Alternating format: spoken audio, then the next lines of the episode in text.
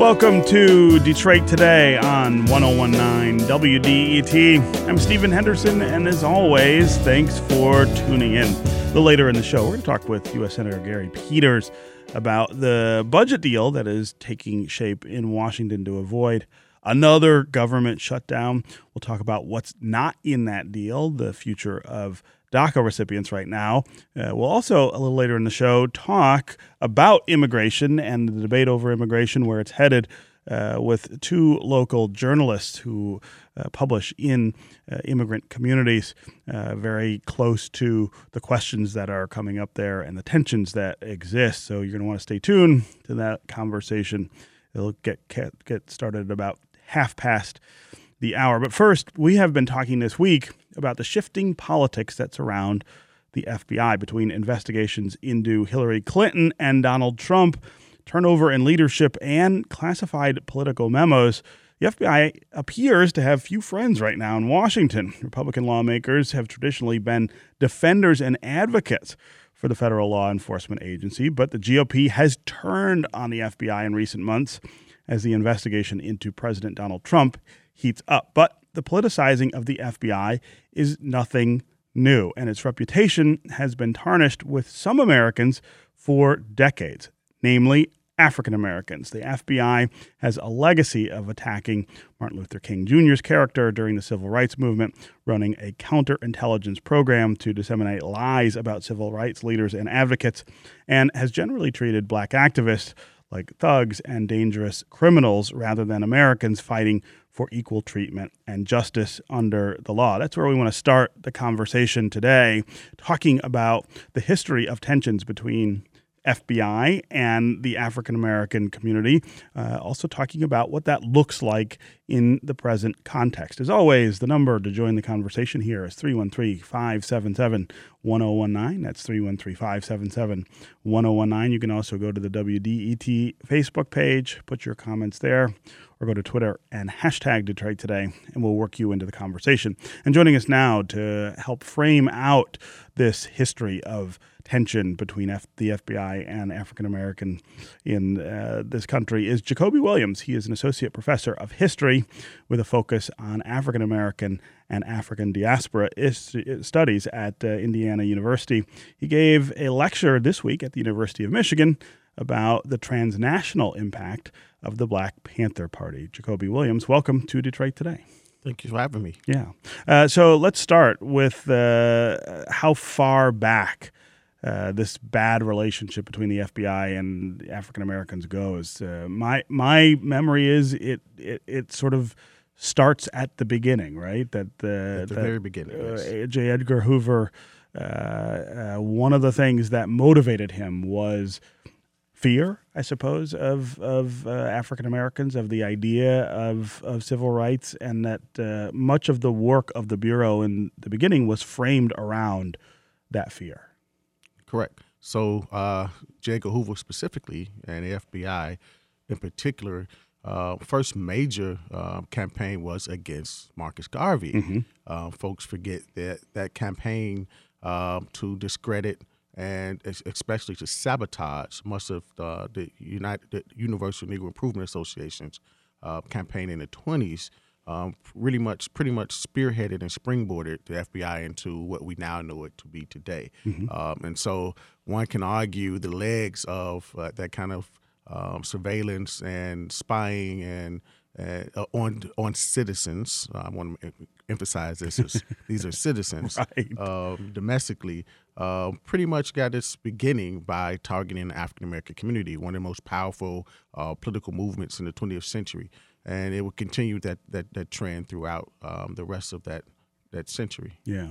Uh, let's go back even before the founding of the F B I, though, and sort of root this in in the history of fear of American African-American resistance movements generally. This goes back to Uh, to uh, uh, certainly uh, uh, post-Civil War, Reconstruction era uh, pushback, but but probably even even back beyond that. No, well, if if you look at most of abolitionism, but the, the laws were different in that period, right? So much of the Constitution is uh, in the very beginning uh, until those amendments uh, taking place post Civil, Civil War, War amendments, right? Mostly, um, it's mostly a slave document, an institution that protects slavery. And so um, one can argue that law enforcement are um, hostile in a certain way, but the Constitution and the law, the rule of law, especially with these clauses, you get the uh, the the the, um, the compromises and so mm-hmm. forth that take place um, prior to the Civil War, that pretty much forces people, even citizens in some regard, um, to treat uh, folks as fugitives. And what makes that dangerous is any person of African American descent or African descent could be accused of being a runaway at that point.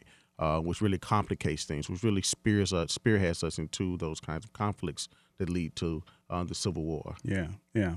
Uh, and and as we were talking about, the F B I sort of grows up around this idea of uh, uh, suppressing uh, civil rights, suppressing uh, resistance movements. Uh, are, are some of the movements that we see later in the twentieth century Uh, a direct answer to the oppression that we see from the F B I? In other words, uh, things like the Black Panther Party, do they grow up in part as a way to say, this is not okay, that uh, that what you're doing is wrong? Yeah, so most of um, those resistance movements, uh, not targeted directly at the F B I, but they're mostly local uh, phenomena, grassroots organizations. Um, and their target uh, are the local police departments. Mm-hmm. And so folks um, generally in, in mainstream will argue that African-Americans have a problem um, with, with certain elements of institutions. Um, and so folks throw out these loose terms like race riots, and like, well, no, those aren't race riots. You know, you know, prior to nineteen nineteen, and in some cases in the nineteen twenties, you get race riots, meaning white mobs going on, target targeting African American communities, killing right. folks, burning them down, lynching. We we had one uh, here, uh, exactly in, in Detroit, uh, and especially in the red summer of nineteen nineteen. So um, African Americans responding after that are not really race riots. They, you never can find an episode of a black community Um, targeting a white community because of their race and attacking them. No, it's always been tension between law enforcement and a lack of enforcement of the law for African Americans of being over-criminalized. Yeah. And so you'll see an uprising of these kind of responses. It's always the black community against the police, uh, not against white people, but against the way in which they are being policed. Um, and the, the, the condemnation of, of those communities by law enforcement and the criminality of, and then forcing people to recognize them as citizens. Like, so the, the Panthers are one of those groups who, who spawned out of um, those kinds of campaigns um, in the nineteen sixties, founded in nineteen sixty-six. And one thing they're arguing is, well, if the police are the ones who are, are terrorizing and brutalizing us, then who do we call on the police? How do we how do we protect ourselves? Exactly. Right. And so they arm themselves. They they get law books. They're two law students, Huey Newton and Bobby Seale, who found this organization. And most folks forget that. These are not um, criminals and thugs. These are very highly educated law students who knew the, the from the federal level down to the local municipal code what was legal, what they can actually do in, to force the police to actually do their job of serving and protecting the African-American community. Yeah. Uh, this is Detroit Today on one oh one point nine W D E T. I'm Stephen Henderson. Uh, my guest is Jacoby Williams. He's an associate professor of history with a focus on African-American and African diaspora studies at Indiana University. He was in town this week giving a lecture at the University of Michigan about the transnational impact of the Black Panther Party. We are talking about the history uh, of the relationship between the F B I and the African American community, specifically African American resistance movements. We were talking this week, earlier this week, about the politicization of the F B I and how that looks today in the era of Donald Trump, uh, and how that may be different from the historical politicization of law enforcement agencies. Today we are talking specifically about how that affects African Americans. If you want to join the conversation, give us a call. three one three, five seven seven, one oh one nine is the number on the phones. That's three one three, five seven seven, one oh one nine. You can also go to the W D E T Facebook page, put your comments there, or go to Twitter and hashtag Uh, Detroit Today, and we will work you into the conversation. Uh, let's go to Jamal. Jamal in Detroit. Uh, welcome to Detroit Today. Good, good morning, gentlemen. Yep. Go and, ahead, Jamal. Uh, I would like to ask uh, Professor Williams a question. Uh huh. Okay. Um, I'm a forty. I'm forty-six. um, in, when I was twenty-five, I worked in a methadone clinic for ten years.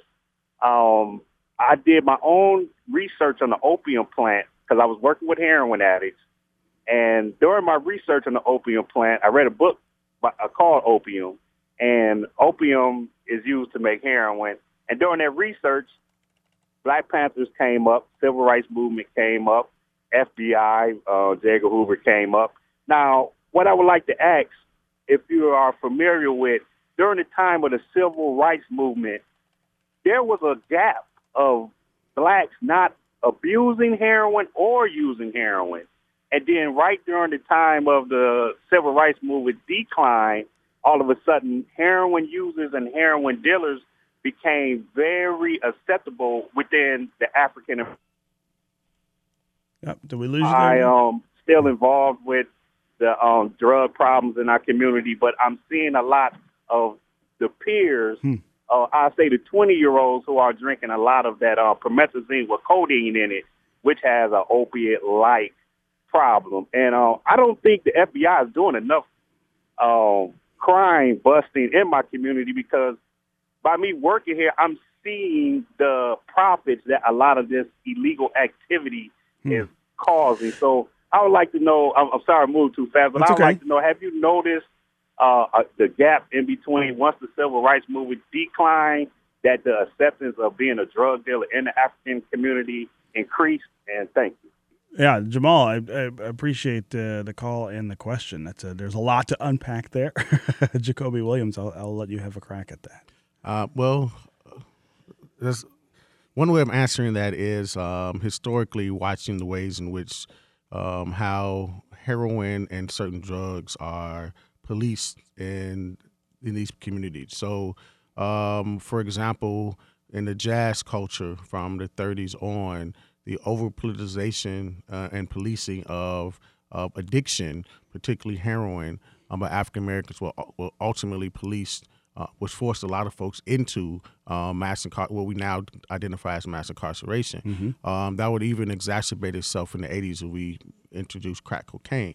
Except now, today, you still have a lot of those opioid addictions, except with the demographic that tends to be um, overwhelmed by um, these this particular drug. Um, I teach at Indiana University, and rural Indiana is probably the largest demographic of poor whites who are addicted to heroin and opium.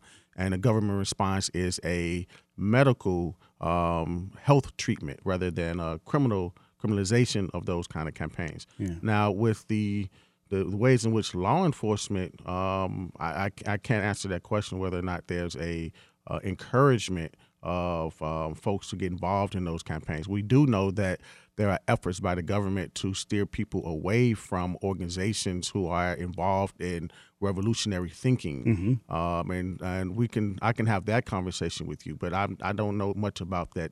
Uh, drug connection that you're asking in terms of those gaps. Yeah, Jamal, uh, again, thanks for listening. Thanks for the call uh, and the questions. Let's go to Leah in Detroit. Leah, welcome to Detroit today.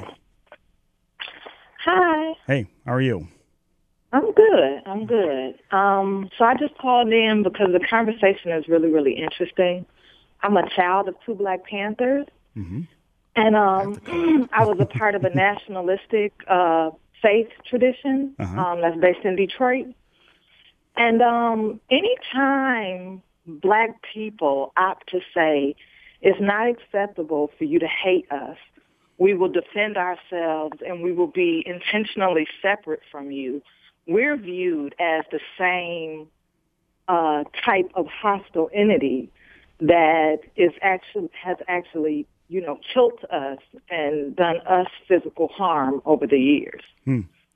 Yeah, uh, Leah, I think that's a, that's a super important context for uh, the conversation. I, I, I'm curious to know more about your parents. Uh, can you tell us more about what their involvement was uh, uh, and, and sort of how all that unfolded here so, in yeah. Detroit? Yeah, so my mom was a part of the Detroit chapter. Um, she... Uh, well, I won't. A lot of the a lot of this information is sensitive, right? Um, but I'm my sure. dad is very public, and he was uh, in the Hampton House when it was shot up. Okay, okay. He was a, a young man, and his journey from that point in his life never stabilized. Hmm. I'm thirty-five years old, and he spent twenty-seven of my years in prison. Wow. Um, so I know your father. Age outside of prison, he um, he's he's younger than I. Wow. Wow. And um, as you know, probably historically, they lied and said they were defending themselves. Yes. Yes. Uh, um. So who? I mean, who should fault um, any group of black people that just determined to be separate or determined that they won't just lay down and die? Yeah, Leah, I, when, I, I'm really, I'm really glad you listened to the show. I'm really glad you called in. Uh, and I'm really glad uh, you you add uh, you added what you did to the, the conversation here. Thanks very much for the call. Uh, th- that's sort of a nice lead-in, I think, to uh, the, the discussion that I want to have with you before we uh, before we break, uh, Jacoby, about the current kind of relationship that we see between uh, law enforcement and the African American Uh, community. Black Lives Matter uh, has said a lot about uh, the way that they have been treated by federal law enforcement. Uh, you know, what Leah is saying is that this is a continuum, right? That this happens uh, throughout history and that it hasn't stopped.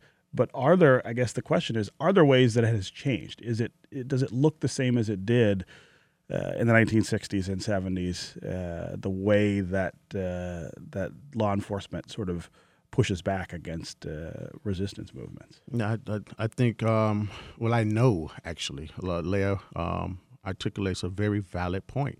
Uh, it's the relationship, relationship between race and citizenship, and what the Panthers were doing then and Black Lives Matter and, and various organizations do it now, are asserting their right as citizens. Mm-hmm. Like our race does not um, neglect our citizenship, right? And that's what that's what's taking place here. Mm-hmm. That's what's taking place then. That's what's taking place now. So the Panthers, for example, like Black Lives Matter today, uh, were not advocating for separatism. They were advocating for the inclusion in the full uh, due process of their rights as citizens. In fact, if you read the ten-point platform of the Black Panther Party, number ten is the Declaration of Independence. Right. And what they're arguing is America is not living up to its ideals of its democracy, and as a result, they have a right to dissent. And so you, you fast forward that to today, um, some of the same critical issues that African Americans faced in the sixties are still some of the same critical issues we face today, except now they're exacerbated with other issues like um, H I V AIDS, uh, mass incarceration, mm-hmm. but some of those same issues. Uh, for example, the Panthers began because most of their members in the African-American community were being killed um, wantonly and just, uh, called justifiable homicides by the police. Here we are fifty years later, and this is still one of the same issues that plague our communities, unarmed campaigns. And so the idea of asserting yourself uh, and demanding that the United States respect your rights and enforce your, enforce um, your right as a citizen is pretty much what both of these groups are demanding. Yeah. And I'm speculating um, for, as a historian, but I think Leah's father may be Blair Anderson, who is a very important figure who actually is very much active um, in many of these ca- current campaigns today, mm-hmm, mm-hmm. Um, here in Detroit. Yeah. Um, you know, I'm reminded uh, of, of uh, by this conversation uh, also of the reaction and the narrative uh, that that frames the the kneeling campaign, mm-hmm. that Colin Kaepernick, uh, the, the former quarterback for the San Francisco forty-niners, has, has undertaken, and that lots of other players uh, in the N F L Uh, have have supported. The, the, that's like the most mild form of protest. I mean, I, he, he's just taking a knee during the anthem, and yet the response, not necessarily from law enforcement, but the response from the majority population to what he did and to what he's doing is so, so vituperative. I mean, people get really worked up about the idea that he's trying to draw attention to the to the to the fact that uh, that life for African Americans looks different than it does for others, uh, and, and I think that helps uh, that helps explain some of what we see historically from law enforcement, is that there is this sort of uh, reflexive fear, I guess, uh, and and and hatred of the idea that you would dare say uh, my rights aren't respected as much as yours are. And, and that's all folks are ask, advocating.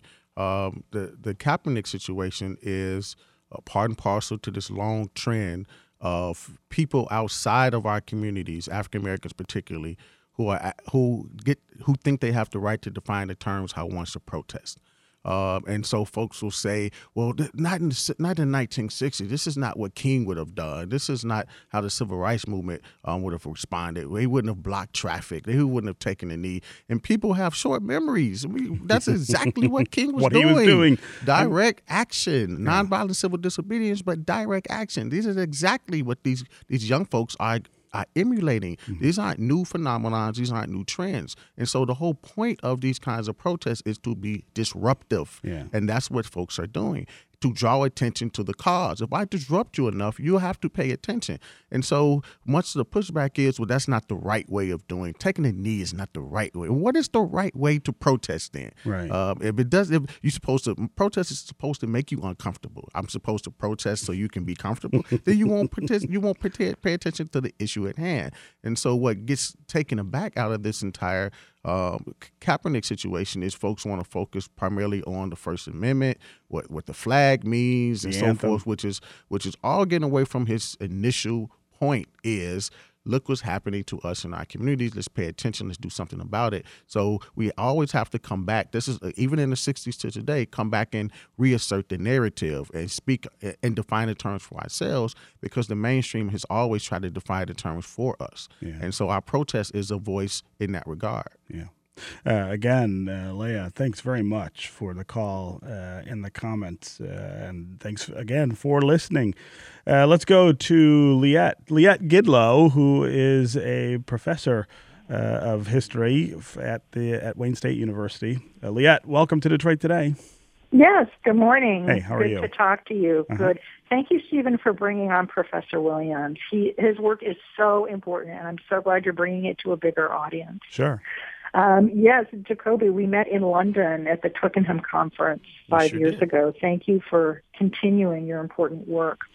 I, you were beginning to hit on a, a really, beginning to art- articulate a really important point earlier, going back as far as the Constitution um, and its effect on the way that um, people of African descent were policed very early on. I wonder if you could give us in brief Um, the big arc, the big narrative of how um, African Americans have been policed in this country from the founding through Civil War and Reconstruction, post-emancipation, and into uh, the twenty-first century. What's the big picture? What are the continuities Hmm. Um, from times of slavery to post-slavery to today? Wow. That's a, a very small question, Liette. I'm sure we can answer that in two seconds. But uh, I really appreciate uh, the fact that you called and asked that, because I think it's an important thing. But I, I'll, I'll ask uh, Jacoby Williams to try to, to give us the, the thumbnail, I guess, answer to it. Uh, well, one way of um, trying to keep it brief, and thank you for your question. It's always great to connect with you. Um, I may have to catch up with you before I leave town. Uh, there's a there are three important books uh, recently. Um, one by Ibram X. Kendi, um, Stamped. Uh, another one is um, White Rage by Carol Anderson, and then a colleague of mine, uh, Jean Theo Harris, uh, just published a book about the misuses, uses and misuses of the civil rights movement. Mm-hmm. And all three of them have a common thread. And the common thread from the time African Americans were enslaved all the way up until Black Lives Matter today is we've always been dubbed as criminal, because you have laws and policies or, or government institutions in place that situate African Americans as opposite or less than or something other. And then when you resist that, that automatically makes you criminal. Mm-hmm. For example, if the policy is that you are supposed to be enslaved and that's the understood law, and then you resist that, you are dubbed criminal. Um, and this is kind of what um, um, Kendi is getting at in his, his text on Stamp. And you fast forward that all the way till today um, with um, Gene's new release. Um, I think it came out a couple of weeks ago, uh, in dealing with, dealing with the ways in which folks um, use and misuse the civil rights movement. We we look back at those trends as if they're romanticized as if, well, King would have done things one way and so forth. And even Trump and others um, have uh, taken quotes. You got this new Ram commercial that mm-hmm. came out in the Super Bowl and mm-hmm. so forth. Um, and folks are not actually listening to what these folks are saying. And in all those particular campaigns, they're arguing the same thing, that we are criminals and we accept our terms of criminals because it's right to protest and advocate against laws that are unjust. So sure. if the laws are unjust, the policies are unjust, um, the, the, the particular court decisions are unjust, then it always forces African Americans to resist, which automatically makes us criminal in all the various ways. So in a very, um, um, I guess I'm... back doorway of answering your question is the way in which race and citizenship has always been contested by African Americans, and as a result, we've always been dubbed in some kind of criminal element. Now, how that term of criminal has uh, for African Americans been de- identified has changed over time. I think now the more common thread is these thugs or these un-Americans, sure. is what the current te- terminology is today. But that's pretty much the the gist of um, our resistance, and so. Um, Even King would say, uh, was Jesus not an extremist? Right. If I'm a criminal, then right. I'll be a criminal for God. Yeah. Um, so uh, folks, most of these people um, uh, throughout our, our history here, from the slave ship to today, have always resisted um, the second-class citizenship, if we were even granted citizenship. Because in right. slavery, we weren't even citizens. But resisted our treatment and the ways in which our humanity was was neglected and oppressed. And because of that, we have always been dubbed as criminals by those who have the power to define the terms. And as such, we've always resisted. You have to resist that. Right. Okay. Jacoby Williams, Associate Professor of History with a focus on African American and African Diaspora Studies at Indiana University. Thank you very much for being here on Detroit Today. Thanks for having me. We'll have to have you back when you come back to visit us here in Michigan. Up next, uh, we're going to talk with Senator Gary Peters about the deal taking place in Washington, the budget deal that doesn't deal with immigration. Stay with us on Detroit Today.